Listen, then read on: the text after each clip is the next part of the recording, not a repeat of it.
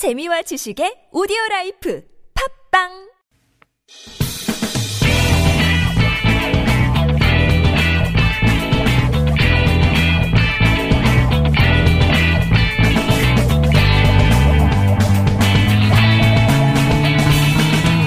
김어준의 뉴스 공장.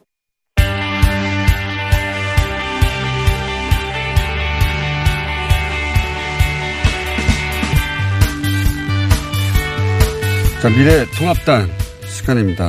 요즘은 어, 고정 시간들이 많이 줄었습니다. 여러 가지 상황 때문에, 사정 때문에. 미래통합당 이혜훈 의원 전화 연결돼 있습니다. 안녕하세요, 의원님. 네, 안녕하세요. 예, 일단 이 모든 정당에서 아수라장이 벌어지는 가운데 살아남으셔서 축하드립니다. 예. 예. 아직 살아남지 않았습니다. 어쨌든 두고 봐야죠, 뭐. 예, 예. 경선 어려운 과정을 통과하셨으니까 예. 네. 자, 지금 동대문 을이죠. 네네. 서초갑에서 새로운 지역구인데 어, 요 사안만 잠깐 먼저 여쭤보고 다른 사안으로 넘어가겠습니다. 그 민주당 쪽에서는 아직 상대 후보가 결정이 안 됐죠. 네, 아마 오늘 내일 결정이 되는 모양입니다. 경선 중이라고 들었어요. 예. 근데 민주당 현역 의원인 민병두 의원이 어, 아직 확정적인지는 모르겠습니다. 무소속 출마도 얘기하고 있으니까. 네, 어. 무소속 출마를 발표를 하셨는데, 예. 뭐 계속 끝까지 무소속 출마를 고수하실지는 뭐 두고 봐야 될 것 같습니다. 예.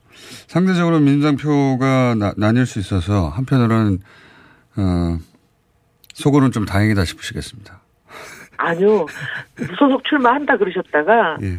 나중에 뭐 또 이제 어떻게 보면 협상이 되거나 뭐 이런 경우가 허다하잖아요. 그렇긴 한데 인쇄가 되고 난 다음에 벌어지면 예, 인쇄가 되고 나면 그나마 어, 음, 근데 뭐 그래가지고 나중에 뭐 어, 민주당 후보 그 젊은 후보를 지지한다 이렇게 돼버리면 시너지 효과가 나가지고 오히려 저한테는 최악이죠. 예, 뭐 그런, 그런 걱정도 하시는군요.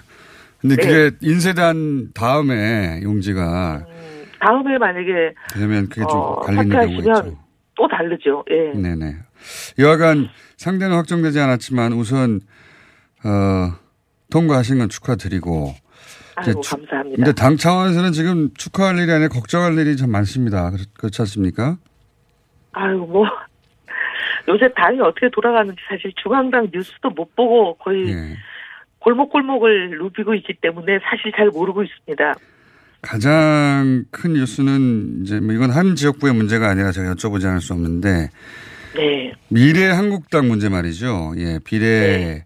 대표 후보자가 미래 통합당에서 애초에 영입한 인재들이 아닌 분들이 대거 앞순위에 배치돼서 사실상 아무도 당선권이 없다. 그래서 논란이 시작됐고 결국 이제 한성교 한국당 대표가 어제 사퇴하는 것으로 일단락되어 가는 것 같은데 어 근데 이게 이제 선거법 정당법 위반이야 다른 당의 어, 공천에 개입했다. 이 문제가 나중에 크게 불거질 것 같은데 어떻게 보십니까? 글쎄요, 근데 지금 현재로서는 이제 뭐 미통당이 했다기 보다는 미래한국당 내부의 최고위원들이 뭐 사퇴하고 이런 식으로 이제 지금 진행이 되고 있기 때문에 나중에 법적인 문제는 좀 뭐 논란이 있을 것 같아요. 그게 뭐, 예. 어, 일괄적으로 다른 당이 어떻게 보면 미래한국당의 공천에 개입했다. 이렇게 뭐 결론이 나, 나기, 이렇게 그렇게 딱 결론이 난다기보다는 어쨌든 미통 당보다는 미래한국당의 최고위원들이 자기들이 이제 공천이 잘못됐다고 또 사퇴하고 그다음에 이제 선거인단이 이걸 부결시키고 어쨌든 형식적으로 그런 절차를 밟지 않았습니까? 형식적으로 그러니까. 나중에 이게 예. 이제 어 일률적으로 그렇게 얘기하기는 좀 어려운 상황이 될 것 같아요. 예, 뭐 최소한의 형식적 절차는 갖추긴 했으나 그렇죠. 예. 그래서 그 부결돼서 지도부가 책임지고 물러나는 형식을 갖추긴 했지만 한성애 대표가 이제 사퇴하면서 이것이 본인의 뜻이 아니라는 걸 또 밝혔기 때문에 그런 문제는 이제 선거 이후에도 음, 문제가 될 것 같긴 합니다. 그죠? 글쎄요, 좀뭐별 문제 될 것 같지는 않은데 두고 보죠. 문제가 안 되었으면 좋겠다는 바람이시겠죠. 그죠? 자, 이건 뭐 지금 답변하기 곤란하실 테니까 그런 문제가 분명히 있긴 있다는 정도로 두고요. 그런데 이 그 비례정당이 출범할 때부터 그런 정치권에서는 이야기가 있긴 있었, 습니다 이게 그 원래는 총선 다음 날 바로 합당한다는 전제하에 출발했는데 그렇지 않고 어그 당이 그대로 남아버리는 거 아니냐. 독립적인 당이니까 그 지도부가 그렇게 결정해버리면 그럴 위험성을 안고 있다 항상. 그런 부분에 대한 우려가 당내에 있습니까? 아니요, 그런 얘기는 들어본 적은 없고요. 아, 그래요? 똑같은 문제는 이제 법료 비례연합정당도 마찬가지 아니겠습니까? 아까 말씀하신, 어, 다른 당에서 특정 정당의 공천에 개입한다. 그거는 지금 이제 법료 비례연합정당도 보면은, 뭐, 작은 정당은 한석, 최소 한석씩 보장하고 10번 이후를 더불어민주당의 후보가 가져간다. 이렇게 돼 있으면 이것도 범여 비례연합정당은 어떻게 보면 독립정당인데 저희 뭐 더불어 시민당 그 시민당의 후보는 어떻게 보면 다른 당의 영향을 받지 않아야 되는데 더불어민주당이 10번 이후는 공천하는 걸로 이렇게 공공연하게 하고 계시잖아요. 똑같은 문제 아닐까요? 그거는 이제 그 정당에 참여할 때 서로 합의한 사항이라면 음, 합의한 다른, 사항이라도 어쨌든 개입한 건 맞는 거죠. 예. 예. 합의를 후순위로 간다는 게 무슨 어 뭐랄까요 유리한 번호를 받기 위해서 앞 번호로 가면 모르겠는데 후순위로 간다는 게 음, 어쨌든 뭐 그게 예. 논란이 있고 없고의 차이는 있지만 개입한 건 둘 다 마찬가지 아닌가요? 그건 정당이 만들어지기 전에 그렇게 약속하고 들어간 건데요. 근데 음, 만들어지기 전에 약속해도 마찬가지죠. 어쨌든 간에 어 더불어민주당의 후보 더불어민주당이 만든 후보 명단이 네. 다른 정당인 범여 비례연합정당인 더불어시민당의 후보로 되는 거니까 이거 어쨌든 공천 개입이죠. 그건 공천 개입이 아니라 네. 어, 이 얘기를 제가 길게 하고 싶지는 않은데 네. 다를 거라고 봅니다. 나중에는. 음, 근데 어쨌든 제가 보기에 원 지금 두 정당이 안고 있는 문제는 본질상 동일하다고 봐요. 뭐 한쪽은 벌써 시끄럽고 나머지 한쪽은 나중에 시끄러울지 모르겠지만 예. 그다음에 지금 범여 비례연합정당도 벌써 시끄럽잖아요. 생기기도 전부터. 그건 뭐 맞습니다. 이런 형태의 정당이 이례적인 케이스라 시끄러울 수밖에 없긴 한데 네. 제가 말씀드리는 건 한국당 미래 한국당이 공천을 거쳐서 확정한 후보를 바꾸는 거니까요. 만약에 똑같이 비교하자면 음, 더불어시민당이 후보를 확정했는데 예? 아니 왜냐하면 확정된 게 아닌 게 예. 선거인단에서도 부결이 됐고 최고위원회에서도 통과되지 않았기 때문에 예. 확정이라고 하기는 어렵죠. 공심위를 공간에서 안을 낸 것뿐이죠. 공심위를 통과한 이후에 음. 어, 민주적 표결 절차를 거쳐서 공심위에서 확정된 이후에 공심위까지는 확정된 이후에 이런 과정을 거쳐 바뀌었으니까 거기서부터 이제 개입이라는 얘기가 나오는 것이고 만약에 똑같은 비유를 하자면 더불어시민당이 그런 공심위를 통과했는데 민주당이 순번을 바꿔달라고 요구했다면 그때 그때는 이제 똑같이 말씀하실 수 있겠죠. 자 여기 여기까지 하겠습니다. 분란이 네. 있냐 없냐의 차이일 뿐이지. 분란은 있습니다. 동일하다고 네. 봅니다. 네. 알겠습니다. 자 요거는 네. 합의가 안 될 내용이기 때문에. 네. 어 이거는 또 어떻습니까 그러면 큰 덩어리 얘기만 하겠습니다. 이제 워낙 뭐 특정 지역에 어, 양당 모두, 양 거대 정당 모두 무소속 출마 선언하는 분들이 많고 하니까 개별 지역구를 따지는 건 의미가 없는 것 같고 이제 이제 그 일부 어, 어 탈락됐거나 하는 분들이 연대하는 움직임 같은 게 TK 지역에서 있을 수 있지 않습니까? 그 지역이 워낙 많기 때문에 그런 움직임에 대한 우려는 없어요. 될것 같습니다. 네. 음, 과거에 그런 일이 있긴 있죠. 뭐 양당이 다 그렇죠. 음. 뭐 무소속으로 나오신다든지 무소속 연대가 생긴다든지 그런 일들이 뭐 보수 진보 양쪽 진영에서 다 있어 왔죠. 예, 예. 보수 진영의 예를 들면은 과거 친박 연대가 그랬고 그랬죠. 친박 예. 무소속이 그랬고 예. 좀 비슷한 개념이죠. 그렇지만 이제 이번에는 어떻게 될지 좀 두고 봐야 될 것 같은데 이번은 과거하고 좀 성격이 다를 수도 있다고 봅니다. 음. 왜냐하면 어, 문재인 정권에 대해서 이제 심판하고 싶어 하는 보수들이 많습니다. 네. 이제 또 뭐, 그게 이제 전 국민의 뜻이 아니다 이렇게 말씀하실 수 있지만 어쨌든 보수 진영은 그런 정서가 강하기 때문에 그렇겠죠. 보수 진영은 이번에는 어쨌든 이탈 없이 똘똘 뭉치자라는 게 유권자들의 정서예요. 음, 설사 그런 연대가 있다 하더라도 큰 영향이 없을 것이다. 예, 유권자들이 어떻게 보면 표로 단일화를 해버릴 가능성이 꽤 있는 선거다 이렇게 보입니다. 알겠습니다. 그 예를 들어서 과거에 친박 연대처럼 박근혜 전 대표라는 구심점이 존재하는 게 아니어서 약할 것이다. 그리고 워낙 정권 심판론이 강해서 존재하더라도 큰 영향이 없을 것이라는 전망이신데 그러면 이건 어떻습니까? 유승민 의원 같은 경우에 물론 본인이 어 뭐랄까요 여기 이번 선거에 전면에 나서지 않겠다는 식의 의사를 밝히긴 했는데 그 선거가 달아오르면 어 티끌이라도 다 모으게 마련인데 유승민 의원이 끝까지 나서지 않을까요?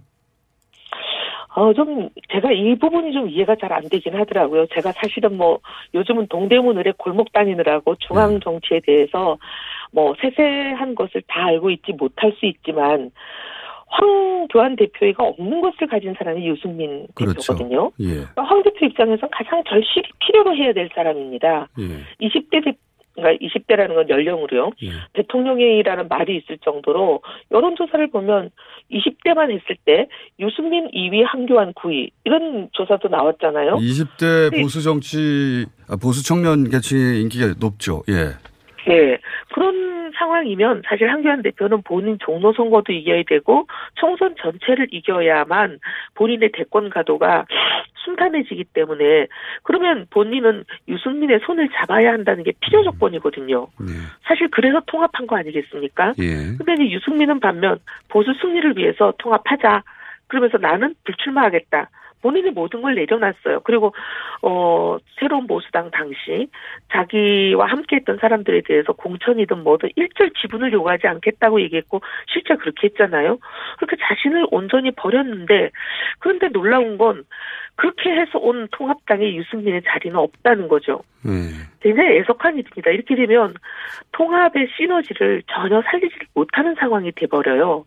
근데 이럴 것 같으면 통합의 시너지가 없는 이런 통합을 왜 했을까 하는 생각이 들고 뭔가 이건 정상이 아니다 그런 생각이 들죠. 알겠습니다. 굉장히 좀 안타까운 일입니다. 그, 그 연장선상에서 그게 혹시 예를 들어서 홍준표 전 대표나 김태호 전 지사 같은 차기 대권 주자가 될 만한 분들이 대부분 탈락하거나 유승민 의원처럼 역시 차기 대권 주자로 꼽히는 분들이 이렇게 선거 기간 안 보이게 되는 것이 이게 황교안 대표가 어, 이번 선거 이후에 본인의 입지를 위해서 이렇게 견제하는 거 아니냐 이런 해석들이 있습니다. 이 대목까지만 여쭤볼게요. 음, 사실은 이제 뭐 보면은 원래 선거 때가 되면 뭐 유명하고 인기가 있고 인지도가 높은 사람들이 모두 다 동원되는 것이 선거 아니겠습니까? 맞습니다. 근데 이번에는 유명하고 인기 있는 사람들은 다 배제되는 이상한 선거가 되고 있어요. 그런데 이걸 이제 황교안 대표가 했는지 그건 모르겠습니다. 왜냐하면 홍준표 대표, 전 대표하고 김태호 지사하고 두 사람을 공천에서 탈락시킨 것은 김형호 의장이셨기 때문에 네. 이게 과연 황교안 대표의 뜻인지 그건 제가 잘 모르겠지만 어찌됐거나 결론적으로 선거에 앞장서야 될 사람들이 다 사라진 그래서 누가 표를 얻을 건지 굉장히 걱정되는 그런 선거이죠. 오늘 여기까지 하고요. 할 말이 많으시는 것 같은데 다른 당들도 비슷한 시간밖에 지금 할애할 수가 없어가지고 또 한번 네. 모시겠습니다. 오늘 말씀 감사합니다. 네, 감사합니다. 네, 미래통합당의 이혜원 의원이었습니다.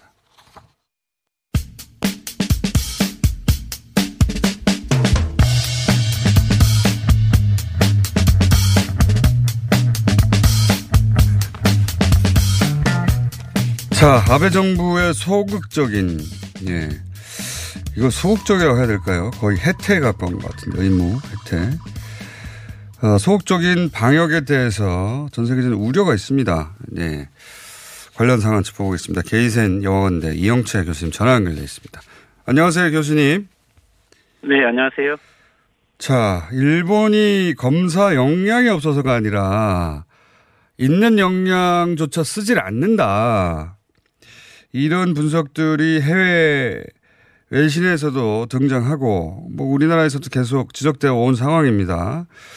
그 교수님이 일본 내에서 보시기에 있는 역량을 어떻게든 안 쓰고 검사를 줄임으로 해서 확진자 숫자를 줄이는 그런 방향 이게 이제 다 여러 가지 방면에서 확인되고 있지 않습니까? 예, 그렇죠. 원래 초기부터 이것은 뭐 검사를 하지 않는다라고 계속 이야기를 했던 것은 그 그런 측면인데요. 예. 최근에 여러 나온 통계들을 좀 종합을 해보면 예. 일본 정부의 발표대로 하루에 약 어, 7,500개 정도의 검사는 가능하게끔 되어 있다고 해요. 능력은 그 정도인데. 그런데 이제 예. 그렇죠. 근데 이제 한 달간 지금 한 걸 보면 지금 노동 후생성 어, 후생 노동성 홈페이지를 보면 예. 현재까지 검사가 약 15,000, 13,000건 정도 한 걸로 돼 있어요. 그런데 만 이제. 지방에서 온 것까지 다 합치면 지방은 예. 아직 전체 통계가 안 된 것까지 해- 잡아주더라도 이게 약 3만 2천 건이라고 하는데 예. 그러면은 이번 한 달간 어, 약 30일로 보면 하루에 약 1,100건 정도밖에 하지 않았던 거거든요. 천건. 예. 그러면 약 7천 건을 할 수 있는데 1,100건만 했던 것은 전체 역량의 약 한 6분의 1 정도밖에 지금 활용을 하고 있지 음. 않은 거죠. 그래서 어, 제 네, 로이터도 그렇죠. 있는 역량의 육- 뭐 평균적으로 6변을밖에 쓰지 않고 있다 이렇게 보도를 했는데 근데 이제 그 기사 여기저기 기사를 보면 어떤 식으로 통제하느냐 하면 어 분명히 의심되는 상황이어서 의사가 검사 받으라고 하는 경우에도 방역 당국에서 검사를 안 해준다 하는 일본 의사들의 이야기가 있거든요. 이거 어떻게 된 겁니까? 실제 예, 그런 일이 벌어지고 있나요? 여러 사례 그렇죠. 이 많은 사례들이 나오고 있는 게 이제 예를 들면 일본 의사협회가 실제 사례를 검사해 보니까 이렇게 검사하러 의뢰를 가면은 지금 현재 일본 같은 건 조건이 38도 이상이 4일간 지속돼야 되고 어, 그리고 꼭 감염자하고 접촉을 해야 되고 안 그러면 음. 귀국자라든가 해야 되는데 그러더라도 의사 진단을 꼭 받아야 된다는 거죠. 예. 근데 의사 진단을 받아서 자 폐렴 증세가 있으니까 그럼 검사를 받아라라고 해서 실제 보건소에 의뢰를 했음에도 불구하고 예. 약 290건 정도가 검사가 거부당했다. 음. 이런 식으로 의사협회에서 발표를 하고 있고 실제 의사한테 검사까지 받으러 가기도 아주 하들이 높아요. 실제 어, 한 의사가 자기 사례를 이야기한 것을 보면 예. 어, 실제 어, 자기한테 의 확진자가 와서 예. 확진 판결해 줬는데 예. 이게 이제 이후에 이 병원이 코로나 병원이다 이런 식으로 악명을 뒤집어 썼기 때문에 아. 어, 정부에게 대책을 요구했다. 왜 그러면 자기가 자기도 의심이 되고 어, 간호사들도 의심이 돼서 예. 정부에다가 연락을 하면은 대책을 세워줘야 되는데 예. 일체 대책이 없기 때문에 알아서 하라. 환자 예 그리고 환자들을 위해서 자기가 일부러 자주 병원을 좀 폐쇄를 했더니 오히려 우익들의 공격을 받아서 아. 훨씬 더 난처한 입장이 되었다.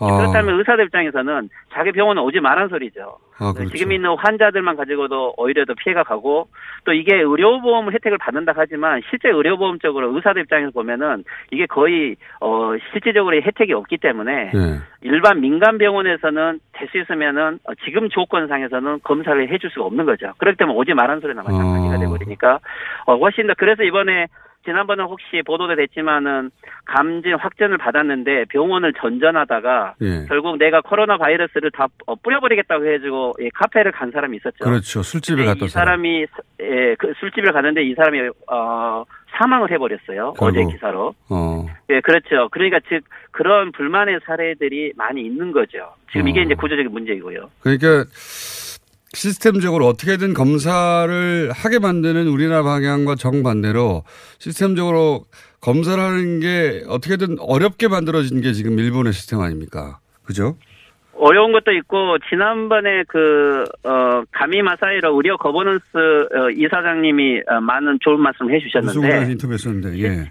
예, 예, 그분이 이제 여기저기 논문도 쓰시고 그러는데 이분이 어, 정확한 지적을 하나를 해주셨어요. 뭐냐면은 지금 일본 같은 경우는 모든 게 국공립 보건소만이 검사를 하도록 해놓은 거죠. 그 정부 통제를 하는 건데. 국공립 예. 그렇죠. 국공립 보건소는 일본 정부의 가장 가장 큰 영향을 받고 있고, 예를 들면 동경대 출신이라든지 공공 공무원들이 통제를 하고 있는 조직이에요. 그렇죠. 그런데 이제 이 조직은 아주 자기들 기득권이 많아서 예를 들면 자기들만이 검사를 해야지 이 검사 비용이 높기 때문에 돈이 되죠. 아. 그 다음에 여기에 검체가 다 여기에 다 모아지면 음. 나중에 이제 일본 정부가 일본인을 위한 백신 개발을 이 조직에다 시키는 거죠. 아. 거기에는 거대한 예, 프로젝트가 되는 거고 음. 이 이윤을 절대 민간 일반 병원에게 예, 공유하지 않는 거고 음. 민간에서는 지금 현재 약 하루에 20만 개도 검사할 수 있는 조직들이 있음에도 불구하고 음. 반민 이것을 함께 하고 있지 않는 거고 이것을 주도하고 있는 게 지금 후생선 간부들인 거죠. 그렇군요. 그러니까 이게 아베 그 아베 정부의 정치적 이익과 그리고 이 그 아래 이런 조직의 경제적 이익이 같이 묶여 있군요. 한 방향으로. 그러니까 아베 정권은 원래 관료들이 지금 촌탁을 해온 조직이고 예. 그 관료들의 의견을 들어서 아베 정권이 유지되고 있고 정보도 조작해줬잖아요. 그렇기 때문에 이 관료들이 이해관계를 갖고 있는 것을 아베 정권은 절대 개혁을 못하기 때문에 어떻게 보면은 지금 올림픽의 이유도 있고 아베 정권 시대의 이 관료 조직과 이 의료 보건 조직의 이 보수성이 이 문제의 본질도 있는 거죠. 그 알겠습니다. 아베 정부가 올림픽을 열고 싶은 것도 있고 그리고 그, 그 방향과 이 소위 마피아래요. 일종의 이 관료 마피아들이 자신들하고 직접 연결된 이권을 절대 놓지 않으려고 하는 그 두 가지가 결합돼서 시스템적으로 어떻게든 검사를 하지 않으려고 하는 방향으로 모든 게 어, 움직이다 보니 역량은 되는데 안 하는 거군요. 안 하는 거. 자. 그러니까 이게 이제 아베 정부와 이 관료들의 의익이 일치하는 것은 이걸 국공립 시설로 통제를 하면은 아베 정권 입장에서는 숫자가 통제되니까 그렇죠. 올림픽과 관련돼서 모든 걸 통제할 수 있고 의료 네. 조직대 입장에서는 자기의 이해관계가 일치하기 때문에 실제 국민들만이 어떻게 보면 피해자가 되는 거죠. 그 일본 같은. 경우는 결국 자기 개인이 책임져라 이 말이나 마찬가지인 거죠. 자, 거기까지는 이제 이해했습니다. 저는 이제 아베 정치적 이익 때문에 관료들한테 그렇게 압박하는 것만 생각했는데 더 나아가서 그게 소위, 어, 이걸 뭐라고 부를까요? 하여튼 의료 마피아, 일본 정부 내 그 마피아라고 불릴 만한 조직이 자기 이권하고도 연결돼서 그게 결합된 거라고 말씀하셨는데 근데 이런 상황에서 일본 국민들은 이게 눈에 안 보입니까? 이런 상황이 이 정도 되면은 국민들도 자각하고 정부에 대해서 비판 목소리 굉장히 높아져야 정상인 것 같은데 어떤 그, 그 여론은 어떻습니까? 전반적으로 국민 여론은 지금 현재 일본 정부의 대응 방식이나 발표되는 통계를 믿는 사람 은 거의 없다고 봐요. 그것은 아, 이제? 강- 아베 강력한 지지자들 아니면 거의 믿지 않고 음.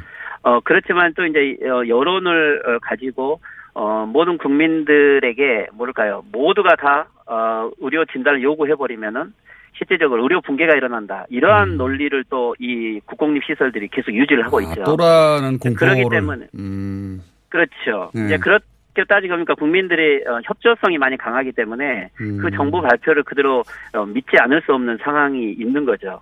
어, 그렇기 때문에 이제 어떻게 보면은 어, 한국에서 말하는 것처럼 조기 진단을 해야만 이게 확대를 방지할 수 있고 빨리 치료가 돼서 사망자를 줄일 수 있는 거잖아요. 예. 그런데 일본 같은 경우는 확진자 판결을 받은 사람만을 치료를 하고 가벼운 환자라든가 무증상 환자는 집에서 스스로 격리해라라고 이런 식으로 이야기를 하고 있기 때문에.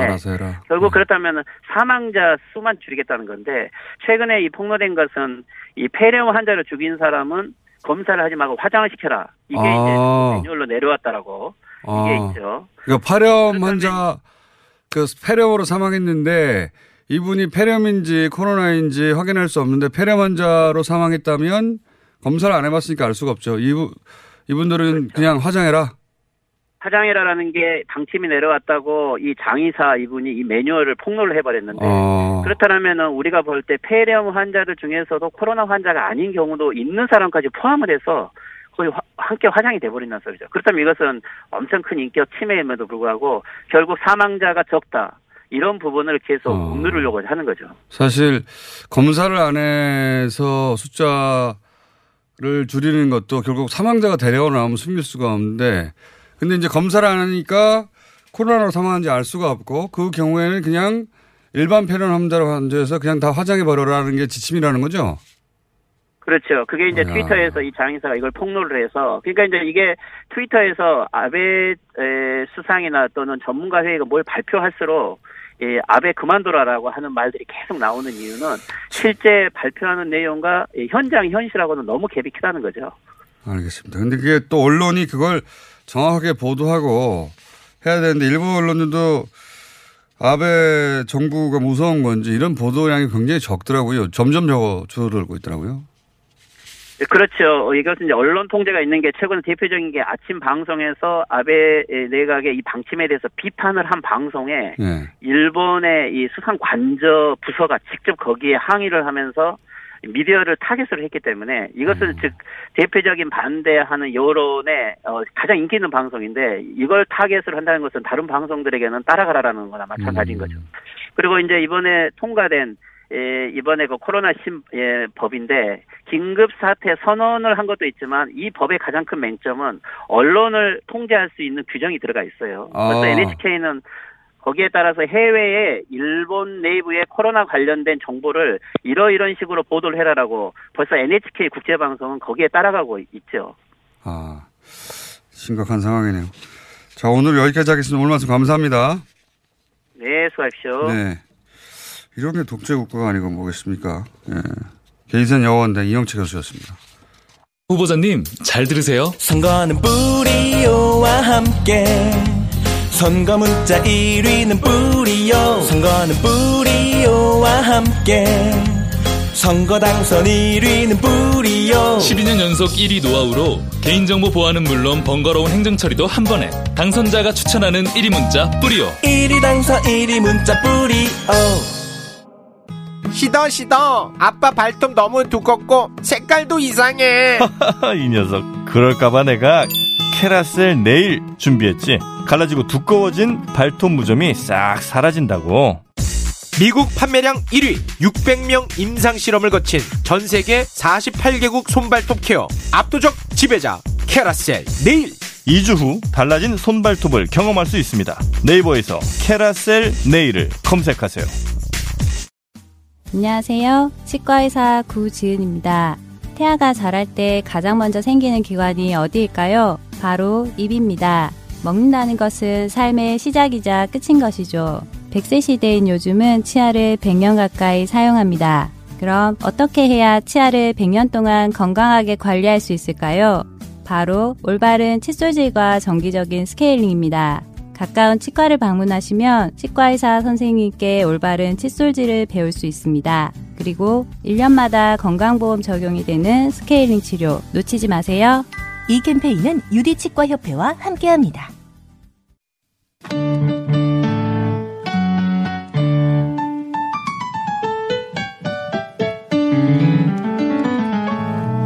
자, 고품격을 지향하고 드물게 고품격이 되는 음악방송 시간. 자, 오늘은 정통 클래식으로 돌아갑니다. 예. 오랜만에 나오셨습니다. 어, 프랑스 13살 때 혼자 유학 가가지고, 어, 모든 걸 다 거의, 어, 최우등으로, 그리고 최연소로, 어, 조기로, 그렇게 졸업하였으나 콩쿠르에 입사한 적은 없네요.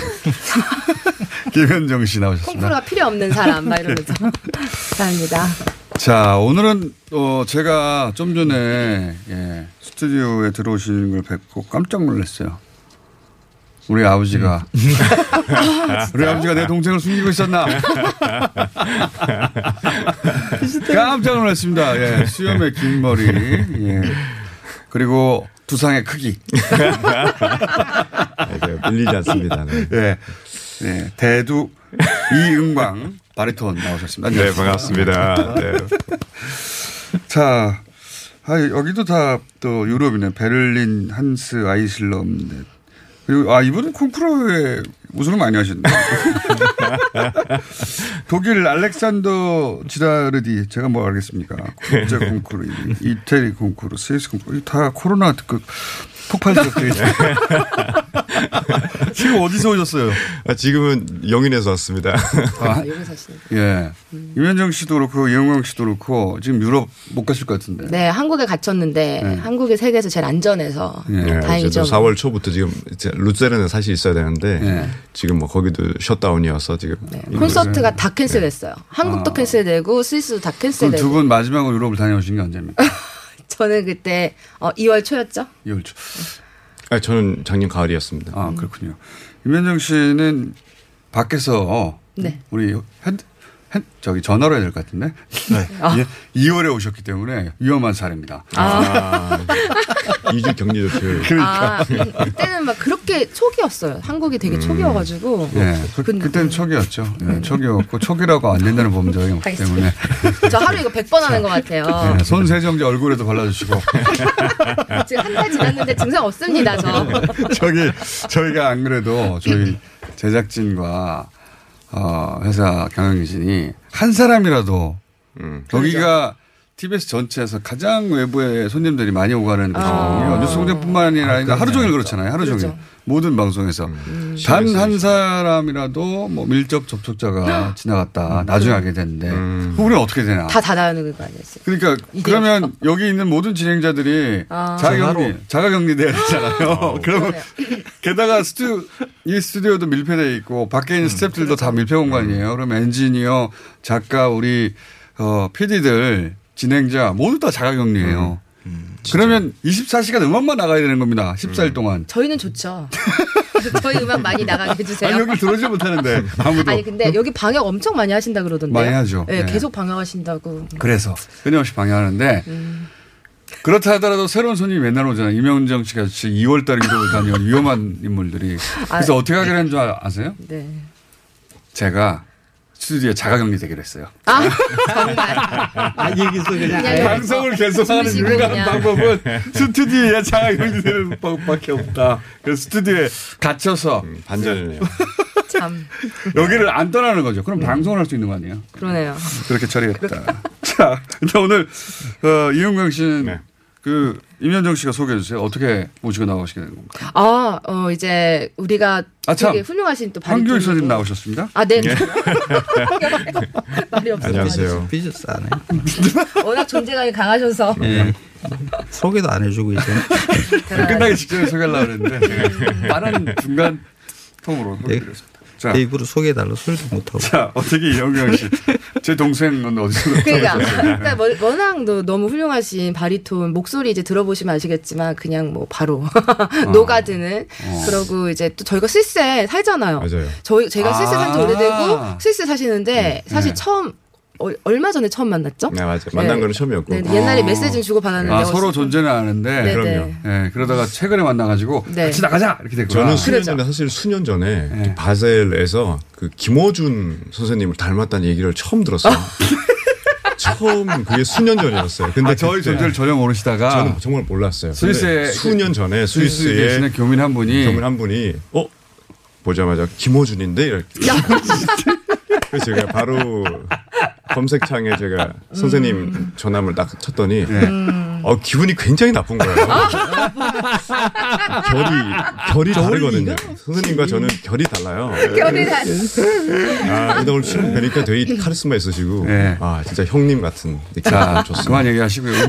노래나 불러주세요. 노래나. 찍혔어 이제 찍힌 거야 이제. 수습하겠습니다. 스위스가 오늘 네. 확진자 4천 명 됐어요. 아 진짜? 갑자기? 예, 그 작은 나라, 아름다운 나라, 그렇죠, 그렇죠. 산과 호수로 다 구분되어 있는데도 음. 코로나 얘기는 좀 이따 하고. 자, 바리톤 한번 들어보겠습니다. 알겠습니다. 예, 유명한. 그럼 제 노래를 먼저 시작, 시작할까요? 어, 네네. 제가- 알겠습니다. 그럼 반주 선생님 들어와 주시죠. 아, 네. 아, 반주사님 좀 준비해 주시고. 반주사님 따로 있다면서요. 그러니까는 이제 이제 이은강 선생님 바리톤 같은 이제 이렇게 훌륭한 음악가는 항상 이제 개, 뭐라 그러죠? 어, 전속 항상 같이 예, 하시는 분이 계세요. 아. 그래서 파트너를 막 갑자기 바꾸고 이러면 안 되는 아, 거예요. 그렇군요. 그, 러려면 우리가 피아노라고- 막 리허설을 해야 되고 네, 하는데 맞습니다. 아, 피아노라고 다 같지 않구나. 반주에 반주가 또 다르죠. 반주의 어, 노하우가 또 전문가의 다르고. 영역은 이소영 선생님. 예, 감사합니다. 상록수를 불러드리도록 하겠습니다. 상록수. 오케이. 예. 자, 부탁드립니다. 상록수. 아, 그렇군요. 연주가 한 팀으로 움직이는군요. 그렇죠. 예. 그 임현정 씨는 왜 나왔어요? 저요? 저 혼자 나와 독보적으로 좀 빛나보려고 나왔습니다. 말만 할 건데 왜 나왔어요? 전화해도 되는데. 전화로 연주해드려. 쓰고 하나요? 예? 쓰고 하나요? 마음대로 하십시오. 알겠습니다. 예. 예. 아무렇게나 하셔도 상관없습니다. 그냥 하겠습니다. 네.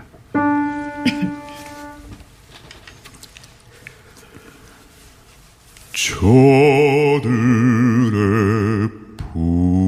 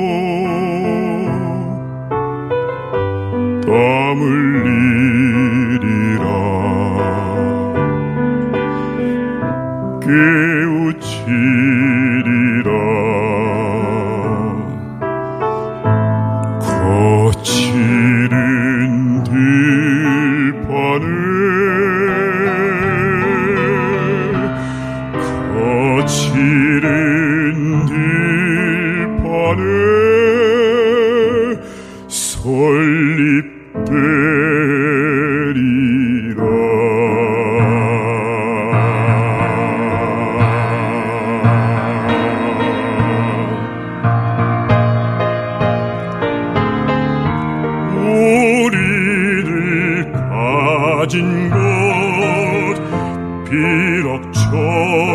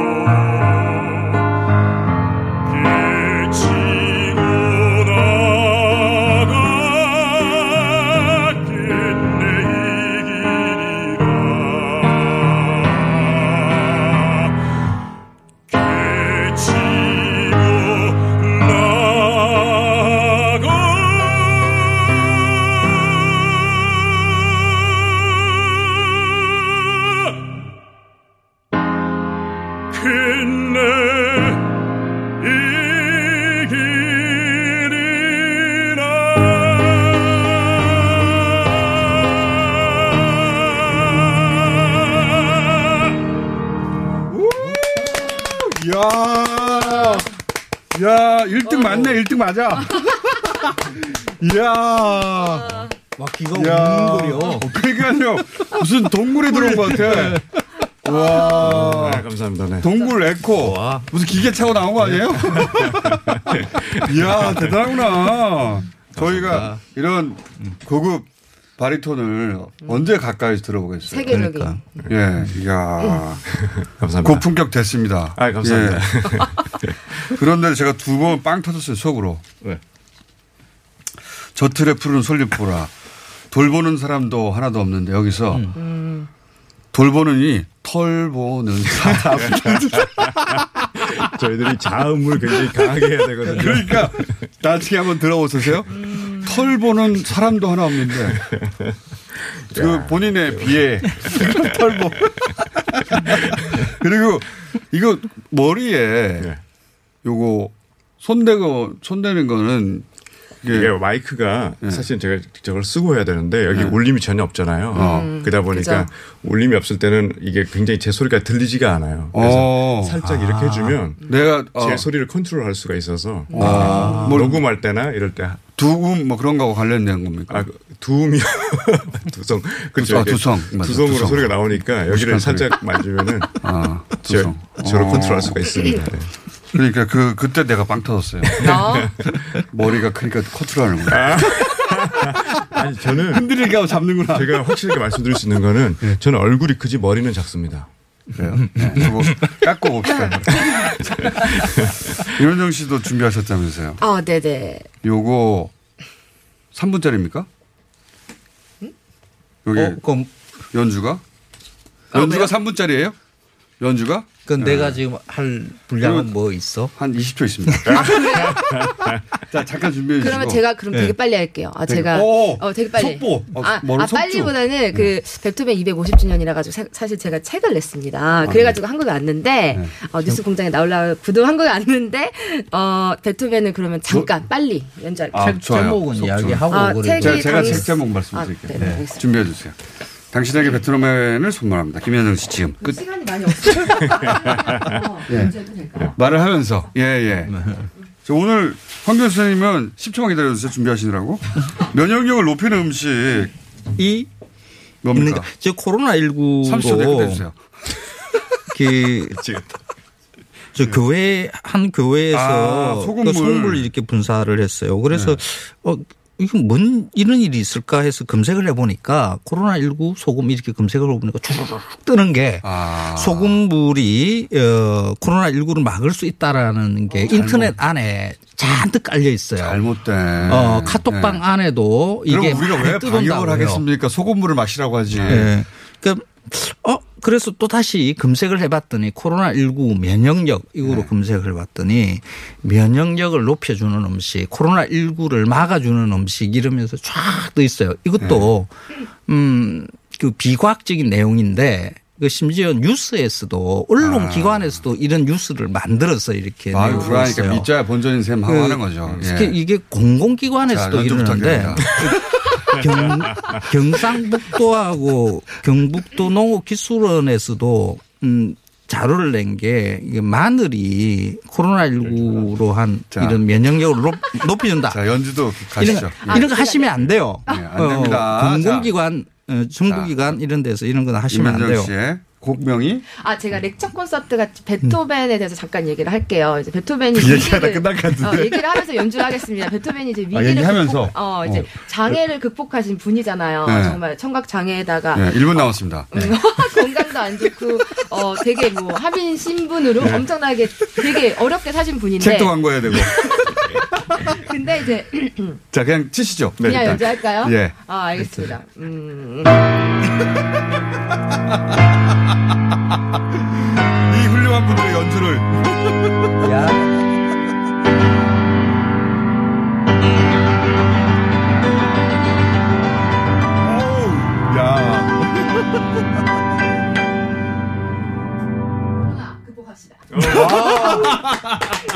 아, 초스피드 버전으로. 야. 센스. 원래 다른 곡 준비해 오셨는데. 네, 아, 지금 시간이 없어가지고 이게 무슨 곡이에요? 체크. 이게 책을- 베토벤의 프로메테우스 신화에서 나오는 곡인데 네. 이게 이제 베토벤 자체가 원래는 평론가들이 이 곡을 다 싫어했어요. 그러니까 왜 이렇게 화음 자체가 처음 시작한 게 되게 되게 혁명적이었거든요. 250년 전에는. 혁명적, 네, 예. 근데 그 다음에 교향곡을 작곡했는데 또 같은 화음을 또 사용을 했어. 시간이 다 됐어요. 그러니까 자신의 이제 베토벤 존재감과 이야기는 개성을 네, 이현전 씨 책에서 확인하세요. 평론가 너 자, 이러면서 어, 안녕. 거야. 예. 끝난 거예요? 예, 그냥 얘기만 하시면 끝나게 돼 있습니다. 원래 이래요.